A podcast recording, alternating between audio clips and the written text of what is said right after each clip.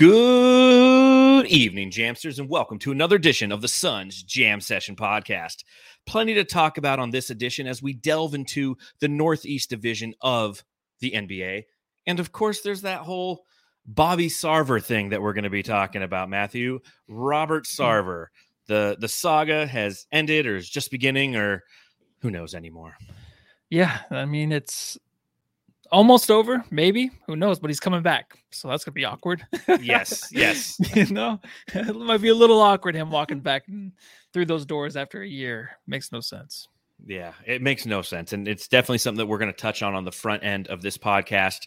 Uh, and then, of course, we're going to delve into the Northeast Division, which uh, is something that, you know, is, is definitely going to affect the Phoenix Suns, seen as it's a Western Conference foe and seen as the Utah Jazz have completely changed how that division looks. So it's going to be interesting talking about what they've done, the transactions they've done, and how that kind of affects the Phoenix Suns, right?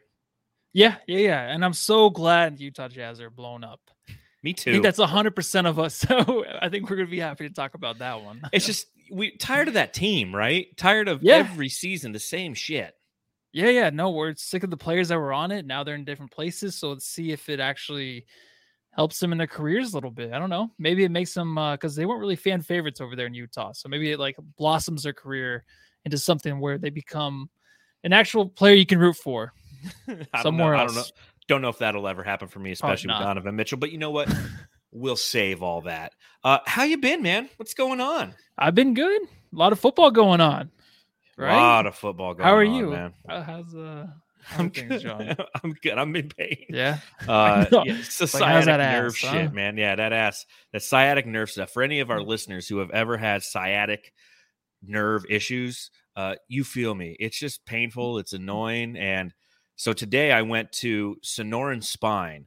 Uh, I had a appointment there because I thought I was going to go there and get an MRI. So I show up, fill out the paperwork. I sit in there. They're like, "Does it does it hurt here? Does it hurt here?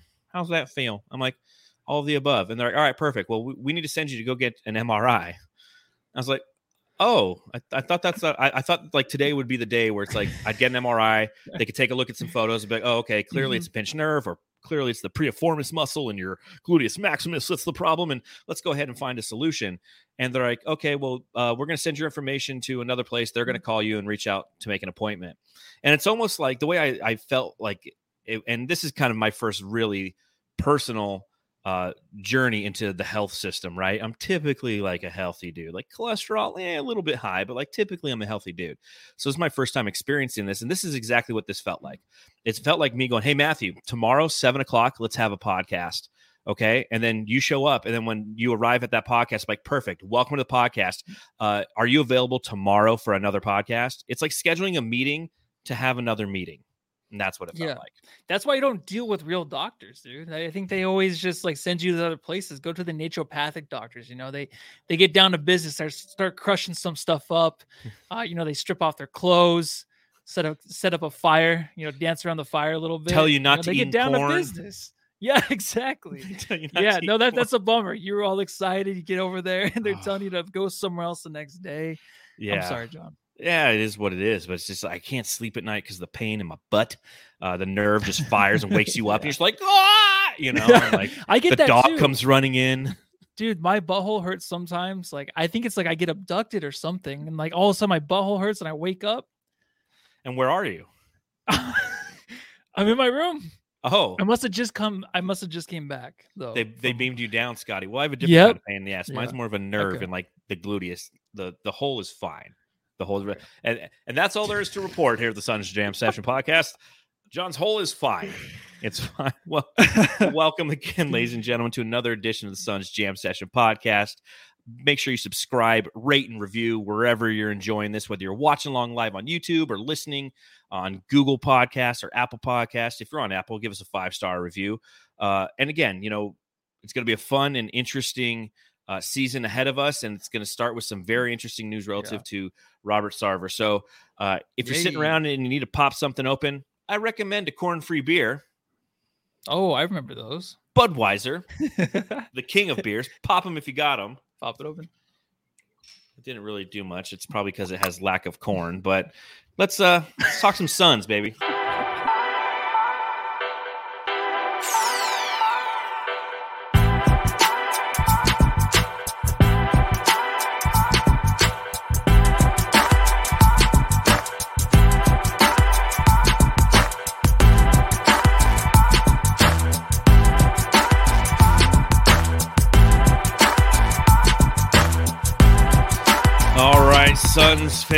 New intro, new music. Matthew. New intro. I love what it. your thoughts?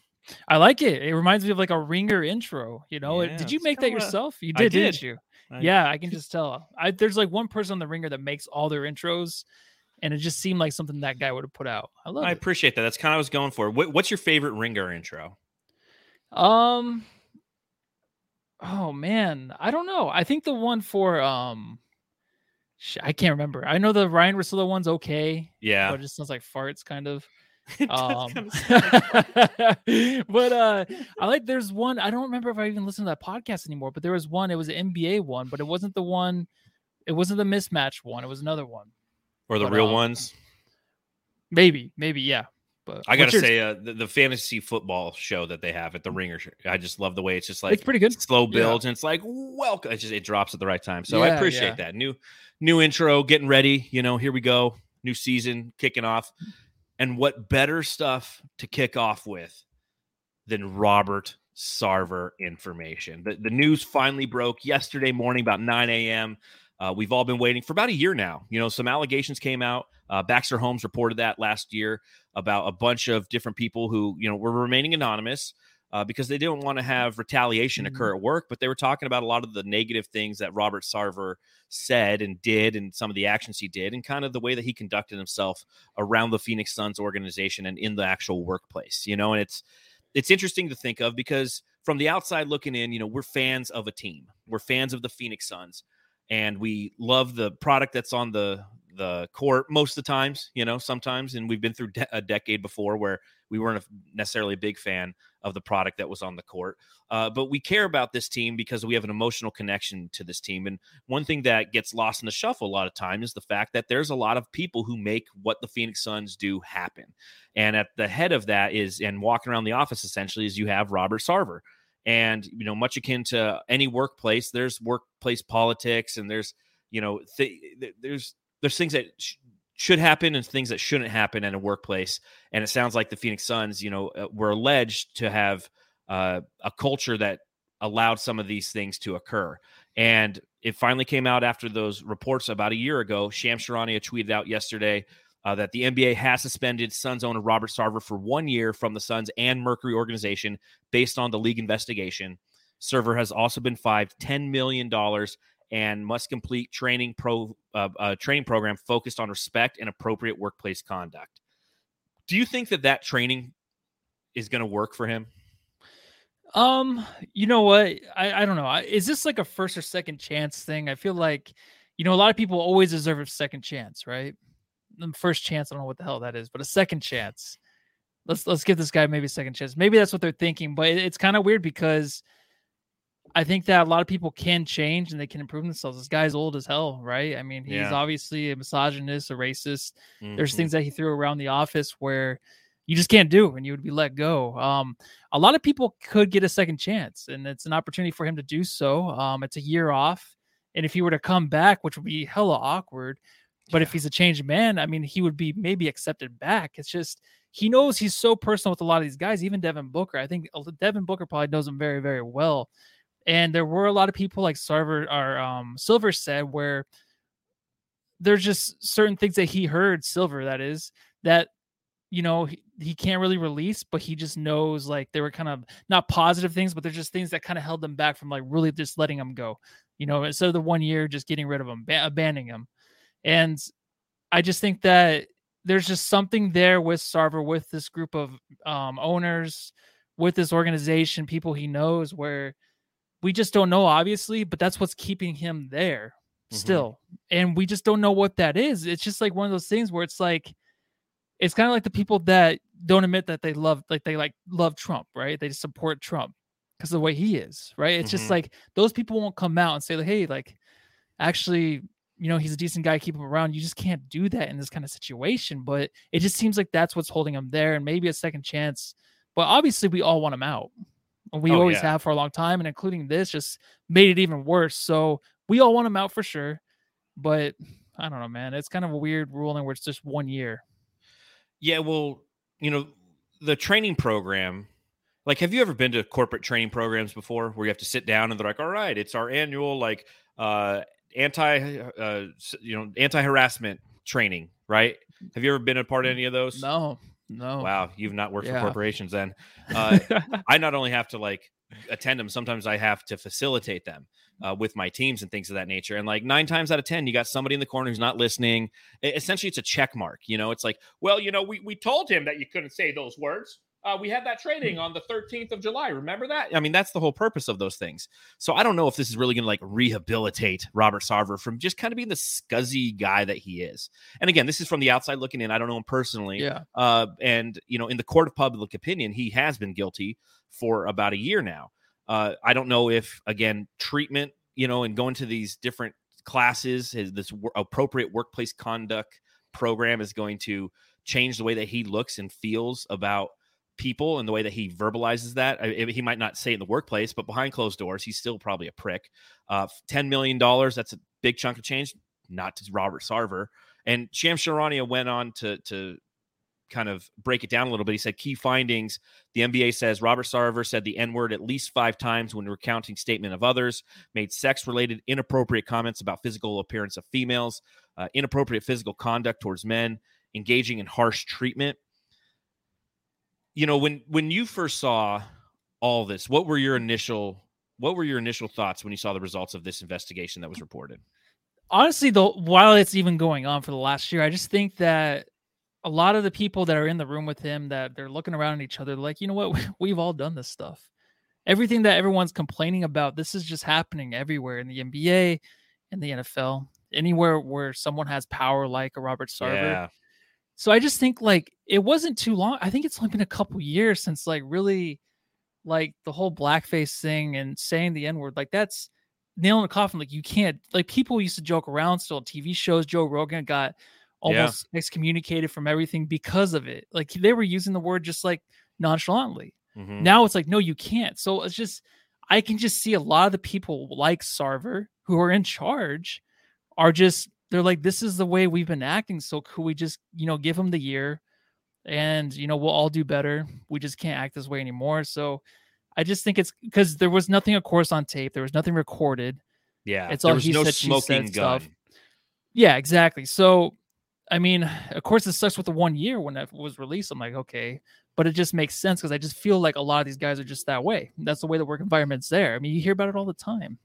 Yeah, I think that's you know again from from the outside looking in, the frustrating thing is you know my reaction is I see what the penalty is, and again I say ten million dollars, that's nothing to Sarver. Okay, he's he's got to go yeah. to some kind of training, that's nothing. I'm like, how long's he gone? You know, suspended one year, one year if I was to do any of those things in the workplace, I'd be canned. There'd be no, hey, listen, man, like you're really valuable to the com- the company. I don't care if I was, you know, like like I'm I'm in leadership. I'm I should be ex- held extra accountable for my actions. I I lead the way. I set the standard. And if I was to do anything like that, I, my ass would be on the street sooner than than you know I could finish trying to justify anything that I tried to try to say. And when you see what the the penalty is for Sarver, only one thing comes to mind. It doesn't matter. It doesn't matter. These rules don't apply to us, man. This is a different world we're living in, you know, because you got to think like with no smoking gun, it's a good old boys club. At the end of the day, good, bad, or indifferent, it's exactly what it is. The NBA, much akin to many corporate cultures throughout the entire, uh, uh, you know, entire world, is a good old boys club.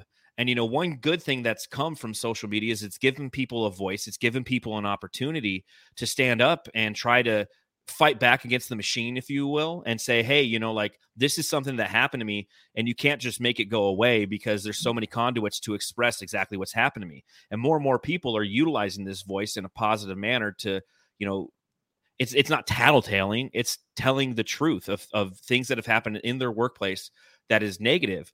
Uh, but at the end of the day, when you're dealing with massive corporations that make millions and millions of dollars and, and billionaires who are in a club of, you know, there's 30 of them who are majority owners of teams in the NBA, they're not going to sit there and let one of their guys die on the cross because the, you know, because that sets a standard, that sets a precedent. You know, if one guy, if, you know, to what, to what you just said, Matthew, you know, somebody remembers Joe Rogan, you know, making some uh, joke a few years ago, you know, 10, 15 years ago, and they're trying to, you know, cancel him essentially. Uh, it's the same thing for these owners. It's like, well, if if we kicked out Bobby Sarver out of the league for saying these negative things and acting in this rude manner. Lord knows that they've all done it too. And and anybody at any time, any place could come with some accusations and ultimately cost, cost these guys their jobs. So unfortunately, it's just another example of how the system is broken, on how they're the accountability exists for you know not the majority you know or or, or, or yeah. when you're when you're one of the elite it doesn't it doesn't matter it doesn't matter if you're one of the elite it doesn't matter that's how it's supposed to be. That's the way you make it right? You're one of these fools that are up there that are in power. Like that's how you make it in this world basically. If, if you want the money a lot of them like they're just that way. And you know it's it's been that way for forever until of course recently. Yeah. but that's how we all looked up to even, like hey even recently, you got to be an though. asshole to be in that position. Like you have to be the asshole. You have to be the guy. But you can't tell. You get in a certain situation. If you see things you hear things you know you don't you don't say anything. And it's been that way. It's still that way it's just now it's getting a little bit easier but like robert sarver just has to be abandoned and try to find his way back to the nba if he wants to in a way but, but he, but he will though abandoned. He, this is a slap on his wrist he no, will, I know. I mean, like he needs like I'm saying like he needed just to be gone. It's like just gone, just yeah. gone from the NBA. Uh, but yeah, it's unacceptable behavior, you know. And again, it, it creates a culture that is uh, toxic and people don't want to be a part of, and you know, then things can start to fall apart. And to your point, as you were saying earlier, it's yeah. like okay, he goes away for a year. Okay, then it's awkward when he has to come back, and that that's another frustrating part of this. Great read uh, by Dave King on Bright Side of the Sun today in saying, okay, well, as he departs, as Robert Sarver departs, who's going to be the decision maker while he's gone? And Robert Sarver is going to be one of the people who is actually picking who his replacement is for a year. And Dave made some great points in that article as kind of to why, because you don't want to have somebody who takes over for a year and then kind of ruins the culture, tries to actually change things, God mm. forbid. And then Sarver has to come back and then it's awkward for him. So he has a hand in kind of choosing who his replacement is. And again, I think it's just another, it's a slap on the wrist for the guy. And then you hear what his statement is uh, following everything that went on. And the, the following statement is attributed to Mr. Sarver. Good leadership requires accountability. For the Suns and Mercury organizations, that begins with me. While I disagree with some of the particulars of the NBA's report, I would like to apologize for my words and actions that offended our employees. I take full responsibility for what I have done.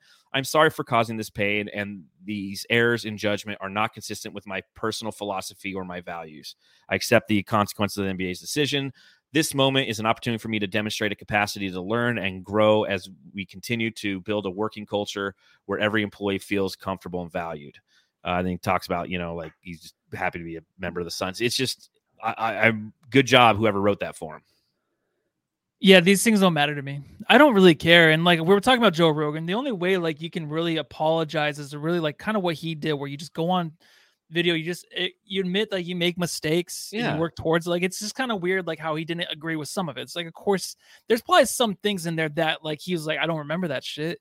Like he has a full life of being an asshole. Like how does he remember everything? Every you know time he was like, an asshole. Yeah, exactly. Like how would he ever remember every single bit of it? So I mean, it's it's just weird. These statements that come out is bullshit. Who cares? Whatever's happening for the year where they're actually doing the investigation, like who knows what the fuck's going on? Like how many how many things are actually left out?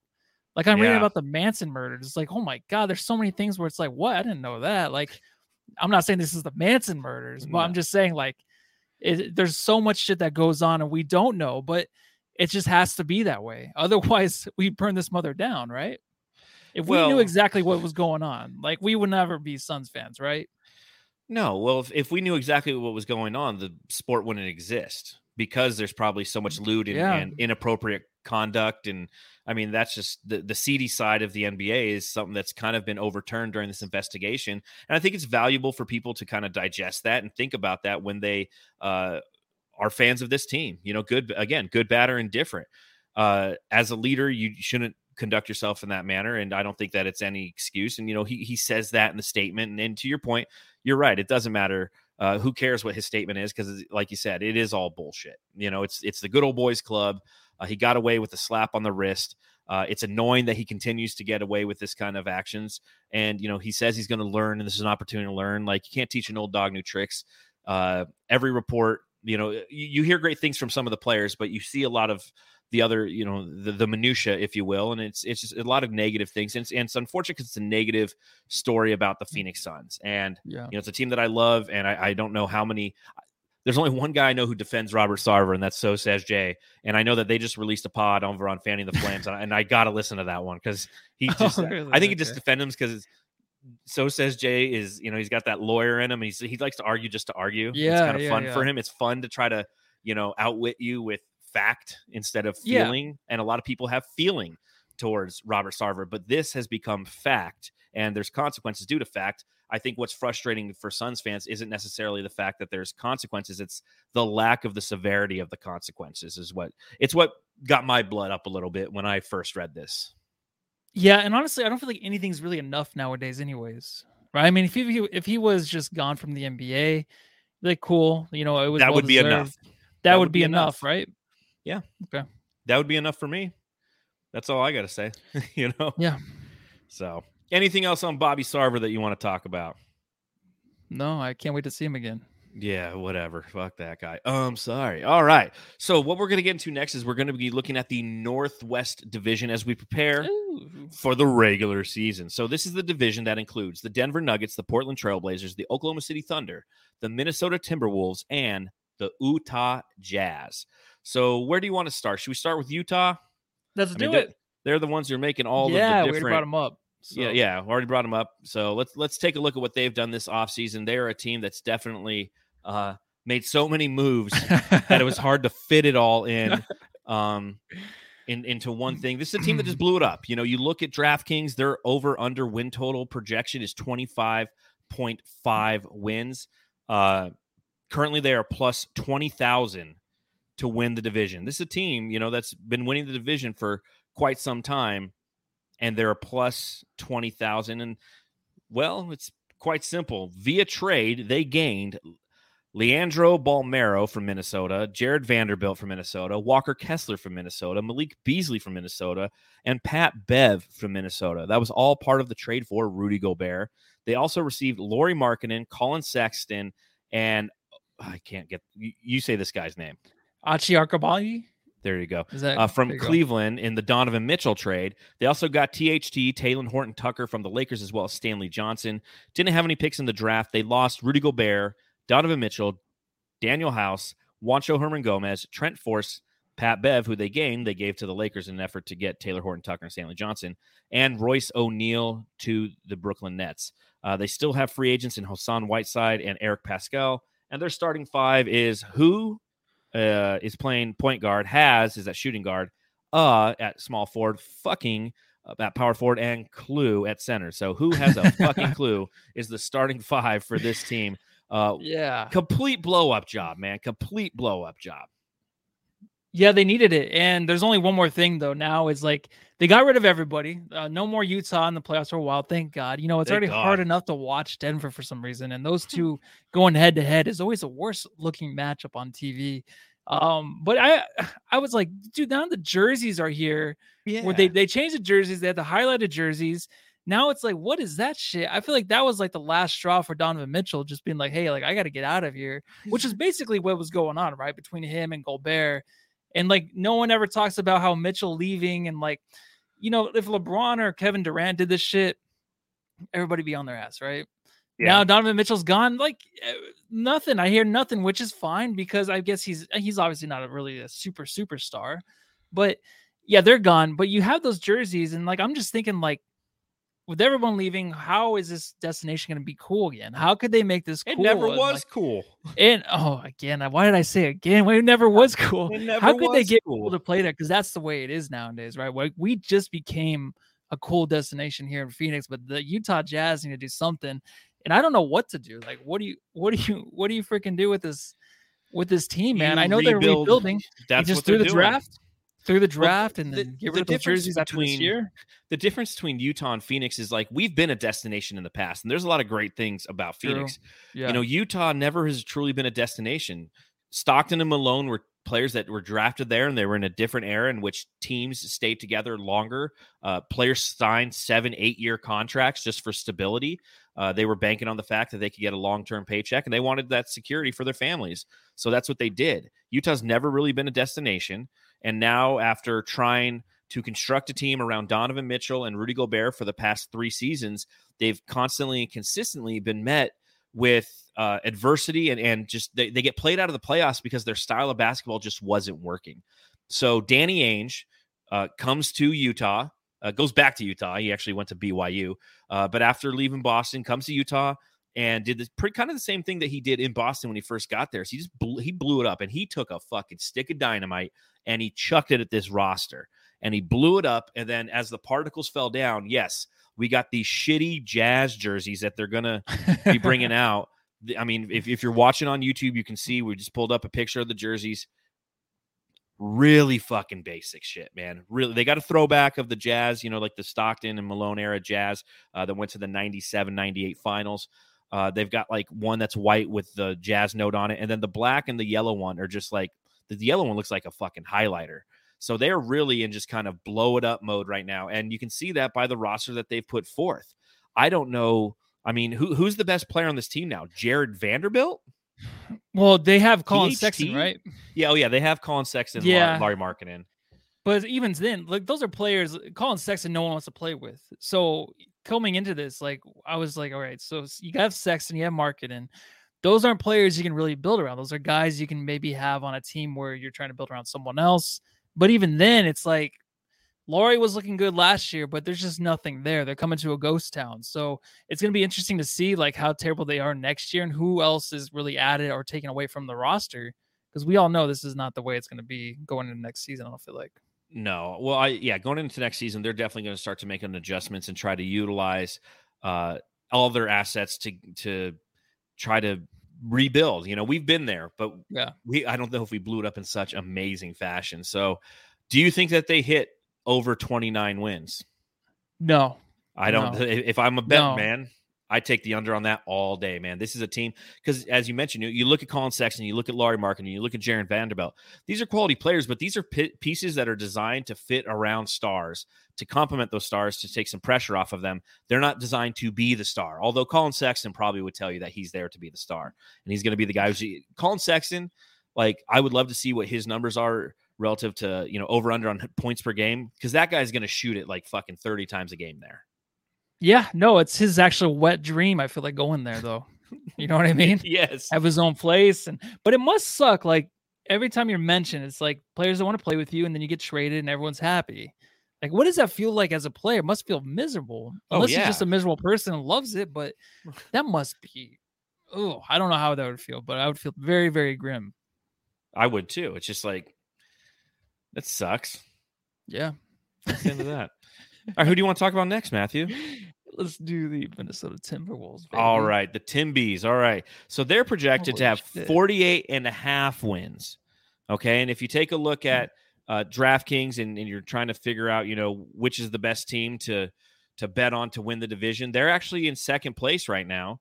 Uh, they are a plus 140. And it's interesting because you take a look at, again, if you're watching along on YouTube, you can see the graphic where we talk about all the different transactions that they did this past season they had a ton of transactions. So much akin to the Utah Jazz, who had a bunch of transactions as they blew it up. The Wolves are really trying to mm. maneuver their roster around and, and put the pieces around like Anthony Edwards and Karl-Anthony Towns in an effort to try to go and get a win. Um, and I, I, know the projected starting five is wrong here because they got Rudy Gobert and I don't even have him in there at center. But we'll start with who they added via free agency. They got Kyle Anderson from Memphis. They got both Austin Rivers and Bryn Forbes from Denver, so they added some depth there. Uh, CJ Elleby from Portland. Via trade, they acquired Rudy Gobert, uh, Josh Minott, who was the uh, one of the picks from the Charlotte Hornets, uh, Wendell Moore Jr. from Houston, Ty Ty Washington, and Patrick Beverley from Memphis, and Taurean Prince. Um, they didn't add didn't have Pat Bev. They actually got rid of him. I did that one wrong. Um, Taurean mm. Prince from Cleveland. They had one pick, the 19th pick, Jake LaRavia. They lost Leandro Bolmaro and Jarred Vanderbilt and Walker Kessler and Malik Beasley and Patrick Beverley to Utah. As mentioned before, Bryce McGowens mm. uh, to Charlotte and Ty Ty Washington to Houston. And from a free agent standpoint, they still uh, oh, they also lost Josh Okogie to Phoenix, McKinley Wright to Orlando, Kendall Brown to Indiana, uh, Jarrett Culver and Juan Hernangomez to Memphis, and Ricky Rubio to Cleveland. So, I mean, this is a complete roster haul. Uh, free agents Jake Layman and Greg Monroe. Good old Greg Monroe. He's still floating around. In the league, he huh? is, huh? He- I remember arguing about him being a good center like five years ago. I wanted him and to be a good center five years ago. That's Yeah. issue. Uh, exactly. you look at their projected starting five. It's most likely going to be Austin Rivers at the point, D'Angelo Russell playing the two guard, Anthony Edwards at small forward, Karl-Anthony Towns playing power forward with Rudy Gobert playing Yeah, center. So Yeah. I think their wins are so high because that is a, that's a good starting lineup, man. You have definitely a lot of scoring. Rudy Gobert is going to add some uh, defensive prowess during the regular season. What do you think of this Wolves team and how they have navigated the offseason? I have an interesting uh, perspective going into next year. Um, actually, towards the whole year, uh, ending into next year, where I think there's going to be a trade. I think there's going to be actual a trade. Yeah, I think what's going on right now is we're going to end up loving Rudy Gobert next year. I think he's going to No be way. a yeah. No, I I seriously think so. I think we're going to love him playing on this team with Anthony Edwards. I think he's a good piece to play next to. I think he can catch those lobs. The only thing he does offensively, but I think he plays hard, dude. And I think that's what Anthony Edwards brings to his team. He wants to win. All right. Karl-Anthony Towns. I mean, how many times am I going to say it? Like, is he going to be involved in the trade for DeAndre Ayton? That's what I'm talking about here. I'm talking about Karl-Anthony Towns. Just, I don't feel like he has it in him to be on Edwards' level. I think he'll be out. He can't be traded yet till the end of next year. Um, but I think he's going to play himself out of this lineup and out of this team. I think Rudy, Rudy Gobert will be the sole center on the team. Um, I'm not saying it's not going to work between those two. I just think you're going to see a difference between Gobert and how hard he plays next to an Edwards. Yeah, And but then- didn't he just have an Edwards and Donovan Mitchell for the past four or five seasons? Same kind of player, right? Edwards Ed- is amazing. Edwards Edwards, is amazing offensively. Yeah. No, Edwards, he'll he'll pick up the hustle. Defensively, it'll be there. It's always the thing with these young guys. The defense will come because he plays tough and he wants to be in the playoffs every year now. I don't Um, know. he does he does a lot more than Mitchell. He can finish at the rim. Uh, the ball handling skills. Mitchell in could finish is at the rim. Yeah, I know. Donovan Mitchell's like, got great ball he, handling dis- he disappears a lot. He disappears a lot now. Donovan Mitchell, he was, yeah, he was awesome for a while there. Last year and the year before, I don't know if it's because of him and Rudy Gobert and how much they had a tiff that just took away from his game. He wasn't the same player. he wasn't but I really- engaged at all on defense. That's for no, sure. no, he wasn't. He would disappear, and the losses they had in the playoffs were just disgusting. And I think what you're going to see here, though, is I think Gobert will be a good piece at center, and I think Cat is just eventually going to play himself off this team because I don't think he can win like the way Edwards wants to win. I think that's the thing between him and Mitchell. I know Mitchell wants to win, but Edwards is just he's a different kind of athlete, man. That guy, Yeah, he's fantastic. he can be an absolute number one. Mitchell can be a number two, maybe, and number three. At least he's a number three. Well, he's getting never been like as he's good number as- one. Exactly, but he's never been like as good as the Devin Booker. That comparison of those two, I just I think that Cat is going to be gone. I think he's going to be traded, and it's nothing like he can do. It's just the way Cat is as a player. Unless he can change his demeanor, which is very very tough because he's so far into his career. I just think he's going to be gone by the end of actually going into next summer. Well, I could see that because you take a look at Karl-Anthony Towns' contract, and currently he's on year four of his rookie extension, his five year 158. So he hasn't signed anything past this. So next season is the last season of his deal. And this is something that's an interesting observation, you know, is let's say that the Minnesota Timberwolves have done all of this rehauling. And I think you're right. The, the guy you want to build around on this team is Anthony Edwards. He's a different kind of player. He has a different level of competitiveness. And I think that athletically, he is one of the, you know, he might be a top five athletic guy uh, in this league. You know, that, that, that that's for another podcast, another time to really kind of break down who is on that list. Uh, and I'm talking about right now. I'm not talking about, you know, LeBron James, a great athlete. Like, yeah, but he's not at peak LeBron anymore. Like Anthony Mhm. Edwards is, is unbelievable. And I think that, you know, they're going to try the Twin Towers thing. And shout out to the Jamsters who are watching along in the, in the, in the chat. You got Dagoon. He says Gogurt and Towns will be tripping over each other, you know, which will be interesting. Um, Luke Carter Oh, nice, says, nice yeah, profile pick too. Yeah, I don't uh I don't think the Twin Towers works in the modern NBA. And what's interesting is Karl-Anthony Towns is going to love living by the perimeter because he likes to shoot the three ball. The guy shoots a ton of threes and he doesn't like to play defense. Uh he can, but he doesn't want to. So I, you know, as much as we don't, you know, from a Twin Tower standpoint, I don't think he's going to be down there on the block a lot, at least offensively. Defensively, if you're smart, you're trying to run some uh, action at Karl-Anthony Towns and get him down the paint and then maybe do some kick out stuff. But I think that it's a team that offensively is going to be very effective, like Minnesota has been over recent years. But defensively, it's going to take them a while to really figure that out. Now, you've added Rudy Gobert, who is a defensive player of the year multiple times, and that is going to assist with the shot deterrence at the rim. But I think that there's going to be a lot of switches and ways to manipulate their defense and get them in mismatches in which Karl-Anthony Towns has to be accountable to the to your point, Matthew, where he he might start to feel like a fool and he might not he might feel like, yeah, I've always kind of it's like Anthony Davis, like, yeah, dude, I just want to play the four. All I want to do is play the mm-hmm. four. Like Karl-Anthony Towns, like, okay, sweet, I get to play the four now. Oh man. There's a lot of guys who are very athletic who play the four now, you know, and it's gonna be really hard for him to keep up with them. So it'll be interesting to see how his performance goes and, and what this team is is record wise come the All Star break or, or, come the uh, the trade deadline. Because to your point, Matthew, I, I, could see that. Now you did the same thing last year where you called Kristaps Porzingis. You know, maybe Karl-Anthony Towns is one of those guys who's a big name moved at the trade deadline. Well, no, you actually can't. You can't trade him until July seventh of next year. So that's the one thing I was like, I was like, dang it, it's in it's a trade clause. So I think that the only thing that they can do is play through the season. I think they're going to be fine but he is just like a black hole kind of, you know, in a way where he's just going to have his shots, do what he wants to do on the floor. That's what I'm saying. I don't feel like it fits in that way. It's not like they're going to be tripping over each other, like they said in the chat, as much mm-hmm. because it will be on different parts of the floor. I just think that Cat is going to play him off of the off himself, play himself off the team, just because it just doesn't fit the way they're going to want to play there. Do you think that's and, attitude based? That he'll kind of go into Kevin yeah, Love mode? Yeah, you know, it, it's not like that. It's just like he's just not a winning player. That's the only way I can put it. I don't think he's a winning player. I'm not saying like, oh, come to Minnesota. We're a winning team. We want to win here. Like it's not that way. But I think they're trying to move in that direction. I think that they're going to get that from Gobert and Edwards. But you know, it, it just makes me think it's like they made this big trade for Gobert, you know, and now they have Edwards. Like they have to move that piece too. Like they have to mm-hmm. because it doesn't make sense to me to have both of them. And I think they know that they're just trying to get through this year with these two guys and maybe move on from Cat next yeah, year. Yeah, and you're good point. This is an experiment for them. Hey, if this works, fantastic. If not, yeah, Cat is going to be the one who most likely will get moved.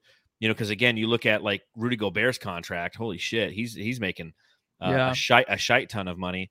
You know, but he's on year two of a five year, two hundred five million dollar contract right? So he's going to be yeah. when his player option hits in 25, 26, it's 46 mil.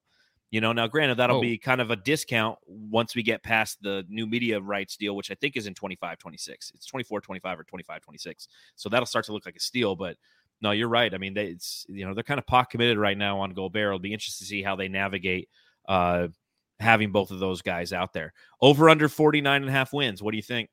I think they'll go over. I think they're going to just be a really good regular season team. I'm going to go under on them. Are you? Um, okay. And, and I, I, I, you're right because much akin to being with the Jazz, they were a good regular season team with Gobert, but they couldn't put it together in the playoffs. I just, I see under. I see uh, some growing pains with this team. I see um, some some injuries perhaps can take this team down because a lot of their players are injury prone. Uh, they're doing their best to, best to kind of fortify the depth on this team. You know, you, you look mm-hmm. further down the the roster. You know, Jaden McDaniels, uh, Naz Reid. You know, again with Bryn Forbes there. Uh, you know, I think that they they have some depth, but it'll be interesting to see if they can hold up. I, I think the one reason that this team is uh, is currently plus 140 on DraftKings is because it's kind of a weak division. You know, again, we already talked about the Jazz. And you look at the next team that we're going to talk about, and that's the Oklahoma City Thunder, right? Like yes. This is a team that's win total is projected at 23 and a half. Uh, they didn't add anybody be, via free agency. They add uh, Ousmane Dieng, uh, Daniel Tice, and JaMychal Green via trade. Uh, the draft, they have Chet Holmgren, who's out for the season now. They also got Jalen Williams with the 12th pick, Peyton Watson, and then just to be dicks, with the 34th pick, they drafted another guy named Jalen Williams, spelt differently, but uh, so they drafted two guys named Jalen Williams because they had so many picks and they probably like, ah, fuck, I forget which one we scouted. Um, and then, of course, you know, with JaMychal Green, they lost him. So they garnered JaMychal Green, then they traded him to Golden State, uh, and they lost KZ Okpala, uh, free agents Melvin Frazier. So, you know, you look yeah. at their projected 40 uh, starting five SGA, Lu Dort, Josh Giddey, Poku, Derrick Favors it's definitely a, a, a, fun and exciting kind of offensive team. But at the same time, they have zero depth, and this is a team that's kind of you know once Chet Holmgren went down, they kind of put them in their Wangambamba uh, sweepstakes. How do you say that. French kid's name? Yeah, I think that's it. You know, it makes sense for them to get um what were they calling him on the ringer today? It was like um Mr. something, right? Or Mr. W, I don't know. Um I forget. But you know, rest in peace, Chet. Poor guy. Yeah, yeah. You know, I was so excited to watch this team because I love their pieces. Like they have if SGA is playing, I mean SGA Lu Dort, Josh Giddey, and even Tre Mann, like they're just fun pieces to have on your team and I wanted to see how that looked, and maybe they can add someone and at the trade deadline or something like last year. I wanted them to go after um, um, Sabonis. I wanted them to add him. Just like go for it. Try to make the playoffs. Try to make the play in. Do something. But obviously they're waiting and waiting and waiting.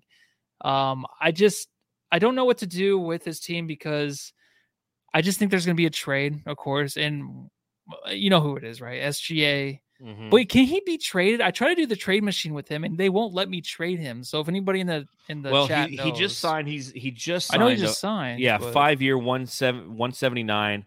Uh, you know, thirty mil this year, thirty three the next. I mean, he's he's with the team until twenty twenty seven.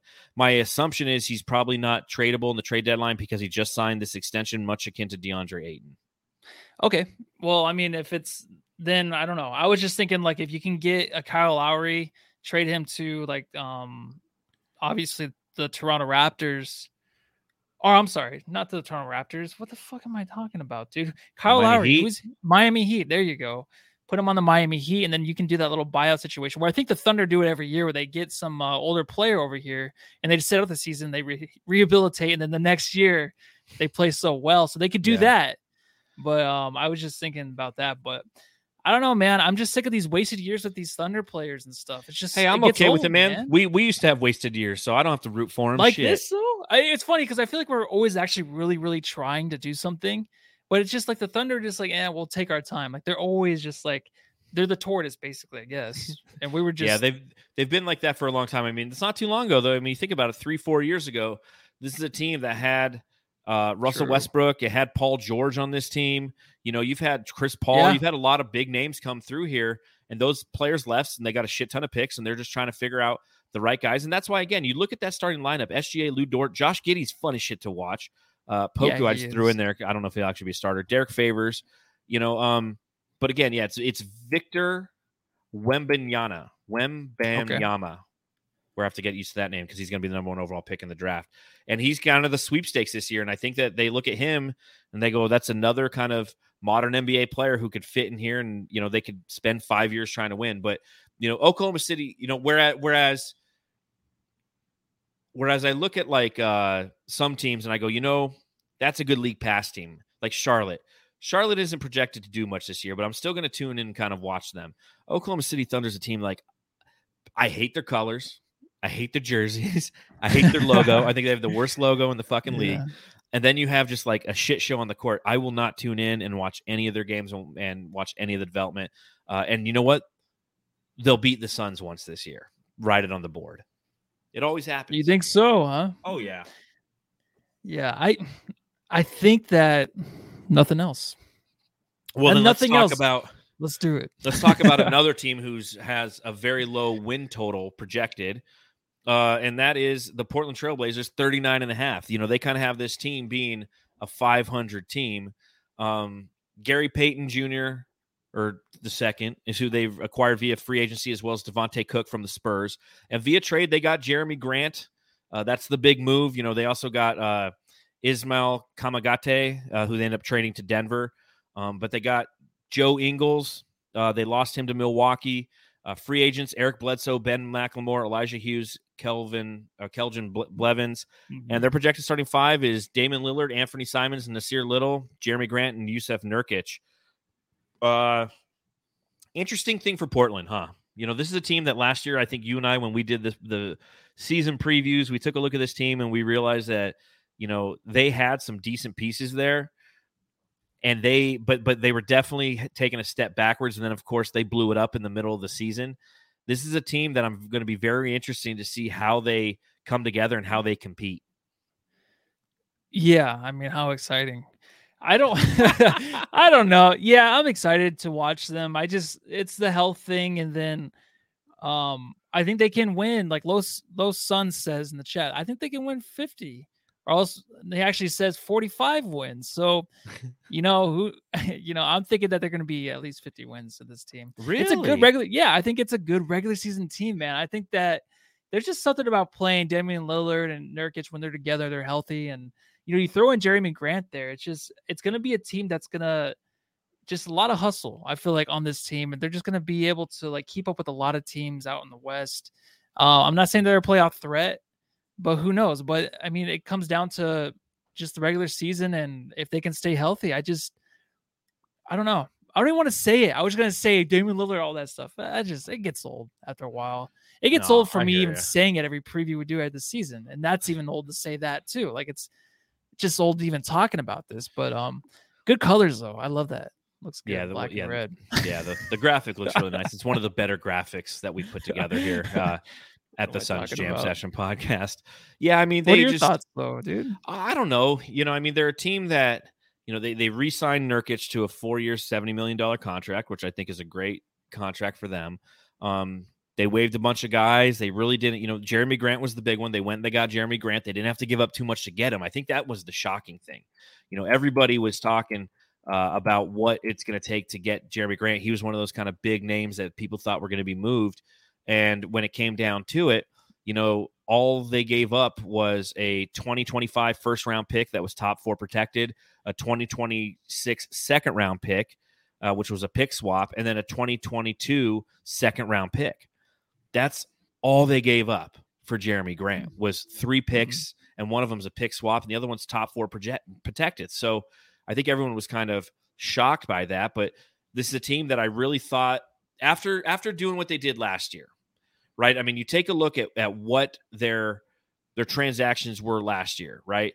They they they get uh, Norman Powell, right, from the uh, uh, from the Toronto Raptors, if I remember correctly. Mm-hmm. They gave up like Rodney Hood, um, Gary Trent Jr. gave him up, so they bring him Norman Powell, um, and then they they they get uh Larry they have Larry Nance on the team for a little bit and they're they're starting to build around Dame Lillard and you're like this is this is fucking fantastic. And then what they end up doing is they with that that trade with the New Orleans Pelicans at the trade deadline, they give up Larry Nance Jr., they give up CJ McCollum. Um, they get like Josh Hart, they get a couple other players, a couple other picks, and they don't do anything this offseason that I really feel fortifies the overall roster. You know, again, you go through the current roster and you look at their depth and, and whatnot. You know, Dame Lillard, Anthony Simons are the two top paid guys. Obviously, Dame's at 42.4. He gets paid a ton. You got Jerami Grant, you Jusuf Nur- Nurkic, Josh Hart, who I was really big on last year. I wanted the Suns to get Gary Payton II, Sharpe, and Nassir Little, Justice Winslow's on the team, Keon Johnson, former Spur, Drew Eubanks, Grainbound. I mean, they just they the, the depth is lacking. So they had all these really good assets and I just feel like again they just didn't get enough for him. They gave up picks, so they they kind of made a, a steal in getting Jerami Grant. But for Norman Powell going to the Clippers and for uh uh CJ McCollum, they got picks and stuff, but I mean they're kind of in rebuild mode too, and it kind of sucks for Dame. Yeah, they kind of are and they kind of aren't. I mean, I think that they just have to have their pieces at the starting five, and they have them, you know, to win some games out in the West. I know they don't have the depth, but I mean, during the season, it, it, means a lot to have the depth. I mean, the Suns have always had the depth during the season, and then they just don't in the playoffs. It always fails yeah. them towards the end, but in the season, it matters a lot. But um, I don't know, man. Maybe there's some more moves out there for them. I don't. I'm not sure what's potentially, potentially. You know, and again, Dame is you know mad respect to Dame, much akin to Devin Booker. He is a I am staying here kind of guy, uh, and I'll yeah. ride the wave with you. But man, it's like Portland is just another one of those teams who, you know, again, their win total is 35 and a half or 39 and a half. I, am I going under again? Like I think this is the third team or the fourth team that I'm just saying under, under, under, under in the Northeast Division thus far. Who's gonna win? Well, the last the, the, last team, there the Nuggets. All right, there you go. They're projected for 49 and a half win, and I think that's a massive over.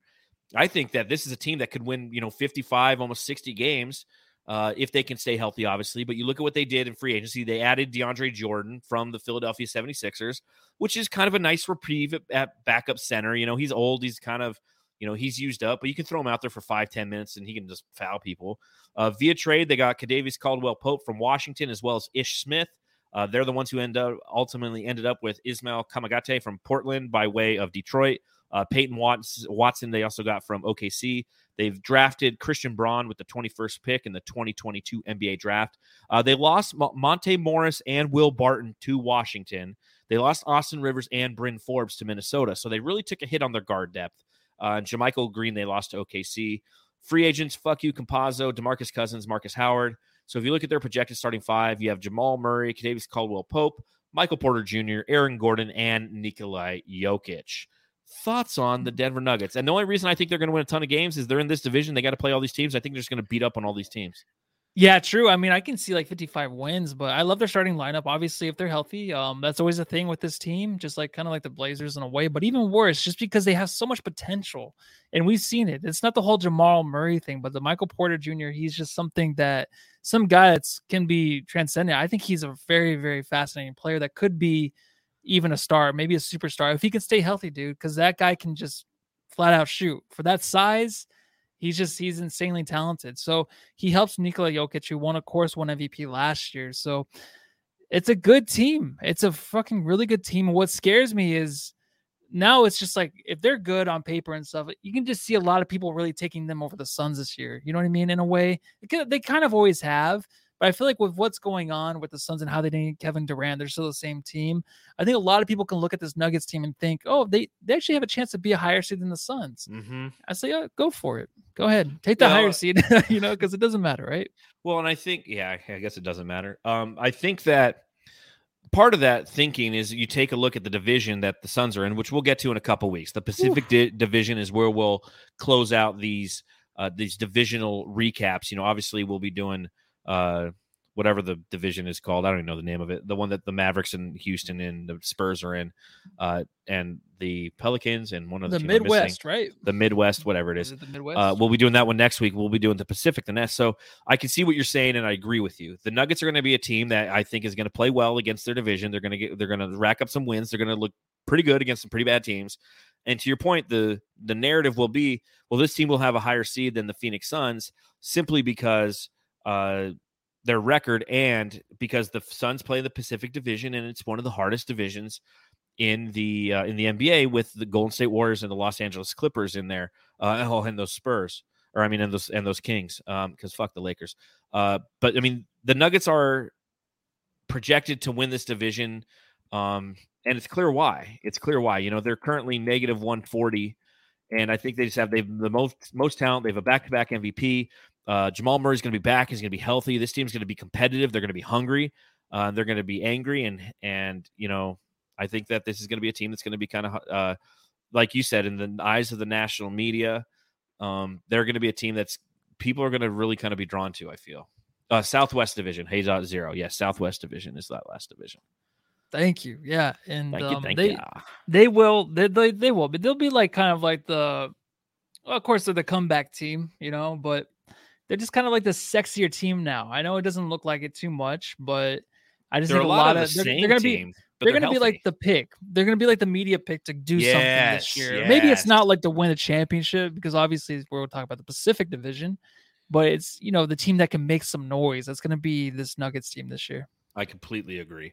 Uh, anything else you want to talk about on this division? Do you think the Do you think the Nuggets are the team that w- ultimately wins the yeah. Northwest Division? Yeah, yeah, I do. Unless OKC just starts out hot and they get that trade. no, they're the ones who they, they, end up with Karl-Anthony Towns. It might be close though between you know. Minnesota and them. I mean, Minnesota's going to rack up the wins. I just think that I know it's going to maybe take some time to gel, but mm-hmm. I just think they're going to come out lightning fast. Well, they are the most boring division in the uh in the Western Conference, so that's why we yeah. did it this week. Next week we will be doing the Southwest Division. Uh, anything else you want to talk about? Suns related, otherwise. Uh, did you watch the Big Three tournament at all? No, I did not. I heard something about Earl Clark. Is there something going yeah, on with that dude? Earl Clark. If for those of you, I remember Earl Clark, man. Just let me start there. Remember Earl Clark? I do. I was a fan. I, he just didn't I, have a motor. I yeah, he had no motor, but I loved Earl Clark, and he was. Yeah. I, I caught some of the big three, and he was on the championship team, and I forget the the, the name of the championship team, uh, but he was on it, and he was putting up like 18 points. You know, they pay they play to I believe 50, and you know he, he 18 points uh, a game. You know, 22 points in the clinching win, and I'm like, there's Earl fucking Clark. out there, and I'm like, and and I exactly I the words that came to my mind when I thought about Earl Clark and how he performed as a member of the Phoenix Suns was no motor, and then when I saw him in the Big Three, I'm like, oh, that makes perfect sense. That's like the perfect speed for Earl Clark. You it know, is. there's no full court perfect shit. age from too, right? Yeah, yeah, perfect. You know, they had the celebrity game. Gronk's out there like playing. I was just like, oh, geez, man. And then somebody in my league drafted Gronk. I'm like, hmm, interesting. Yeah. Um, I remember he was at the time my girlfriend's favorite player. She's like, "Oh, who's that guy?" I'm Earl like, Clark.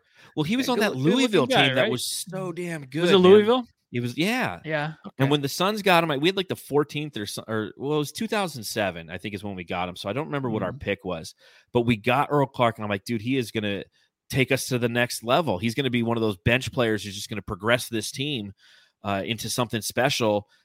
Right in the middle of the seven seconds or less era, and yeah, it's like he didn't get much playing time. He had like no, like you said, no motor. He just he was out there. He looked lost. Uh, he looked a lot like uh, God. Who I was thinking about this the other day. Who does he remind me of? um, who's uh, kind of like Dragan Bender. Dragan Bender was a guy who, like, he had a higher motor, obviously, but like he just looked lost all the time because he didn't know what he was mm-hmm. supposed to be. Am I supposed to shoot from the outside? Do they want me to dunk? I can't play physical. And I think Earl Clark was just kind of the same same realm. So, uh, yeah, congratulations like to Earl Clark for winning a Big Three championship. Yeah, congrats. I'm sorry I missed it too. yeah, it was pretty. It was pretty fun, fun to watch. Uh, catch, have you caught up on any of the Euro stuff that's going on? Seen Dario no, Saric no. out there looking ever so sexy with the man bun? No, don't tell me. Does he have a man bun? That's awesome. Dude, he's been Dario he does? man bun. He's not it, balding though. He's not no, balding though, baby. It's a beautiful okay. man bun. It's it's almost like Lou. Remember All when. Sweet Lou Amundson used to rock the man bun? Yeah, I didn't like it on him. Well, it looks good white on Dario. It, it, looks good on Dario. That's okay, good. Yeah, yeah. Lou was too white trash. I mean, Sorry, I can pull it off. Sorry, I can do anything, dude. that guy's awesome. man, he's nobody falls down like Dario Saric, man. Uh, yeah. what are your thoughts on Dak being out for like five, eight to eight weeks? Oh, that's the way you do it. Actually, I was watching a video. Did you see there was some fans throwing shit at him when he's going in the yeah. Tunnel? Yeah. Yeah, I didn't see that till today. Yeah. I mean, you would never know watching those games that the fans actually give a shit because they don't make any noise, but I guess they did. You know, you know, that's the way it goes. I don't I didn't really have any hopes, like just like you with the Cardinals this year. I didn't have any high hopes for the for the uh, Cowboys. I just thought it was going to be a down year. Um, now it's going to be even worse. So well, won't even watch probably. No, you'll watch. You just won't care. That's the, that's the key. I just watch. You just yeah. won't care. So yeah. says Jay's in the chat. He says he currently has a man bun too. Does I'll tell you. I'll tell you this, Justin. Probably looks sexy as hell on you, just like it does Dario Saric. I yeah. guarantee that. That's why you guys need to do a video podcast so you can show off the many looks of of Justin. Because like, yeah, he has so much. I hair. got one look, bearded guy with a hat. That's like my one look. Yeah, I, have been this Justin, way since I was. Justin two. can have like long hair, then he can like man bun it, then he'll have like a beard, and then he'll have like a Fu Manchu, and like he he does like the the guy's a chameleon. He's got mm-hmm. so many different looks. Yeah, I every time I see a picture, I got one. I, it's look. not like I glance at the picture. I don't study them for very long, but he always looks different. So he does. He's a chameleon. So on that note, well, I think I think we'll go ahead and get out of here. Thank you, Jamsters, for once yes. again joining us. Whether you're watching along on YouTube, Facebook, or Twitter, if you happen to be here, hit the thumbs up down, uh, thumbs up button down below. We appreciate it. Helps with the algorithms. Lets people know, hey, I want to watch some Suns content. I'm going to go check out the Suns Jam Session podcast. Uh, if you're listening to the podcast, we appreciate it too. That's how I prefer my pods. I like to listen to them. So subscribe, rate, review. If you're on Spotify, give us a five star. If you're on Apple Podcast, give us a five star review. We truly appreciate it. We'll be coming to you again next Wednesday at 8 p.m. as we explore the Southwest Division. And if there's any new Suns updates, uh, we'll be giving those to you. One thing, I've got one mission, Matthew. So one thing I'm going to be doing this year is thanks to Dave King, I'm going to be assisting with covering uh Suns Media Day for Bright Side of the Sun this year. Nice. So, I was going to so ask you about that because last year weren't you I was supposed to go, but I had to fly to Sacramento the morning of yeah. media day. I got a yeah. late assignment at work. Yeah. I was like, motherfucker, of all the goddamn days they're going to send me, when it's when is Suns that? media day, uh, the 26th of September, Monday the 26th. Dude, nice. You're going to see him up and close. Yeah. Oh, so what I'm going to cool. do, awesome. I'm going to ask, I'm going to ask him the hard hitting questions. So if anybody has any ideas for questions, you know, leave comments in the YouTube chat and uh, maybe I'll ask some of them. But there's one thing I want to do. I want to get like Devin Booker to be like, this is Devin Booker, and you're listening to the Suns Jam Session podcast. sure, sure and I want to overlay that over our intro. It's like my I want to do that. And obviously, I want to find a lot of good out. content. You're gonna yeah. get kicked out. Are you I'm going show with up. Dave? Or are you are you doing it for him? Uh, with Dave, with Dave? Uh, and a couple other guys from Brightside. Cool, man. Yeah, I'm gonna Very show awesome, up in all my Suns gear, Dave, and I'm just gonna be total fanboy. I'm gonna wear my Ayton jersey backwards and just be like, "I love the Suns." Oh my god! Dude. No, I'm gonna be a be professional. professional. That's right? what I am. I am all a right. professional. Well, congrats, dude. That's that's really exciting news. It'll be really fun, and we'll drop it over this intro uh once we once we get that audio. So, looking forward to it, Matthew. Yeah, everyone go home and love your uh, media day family.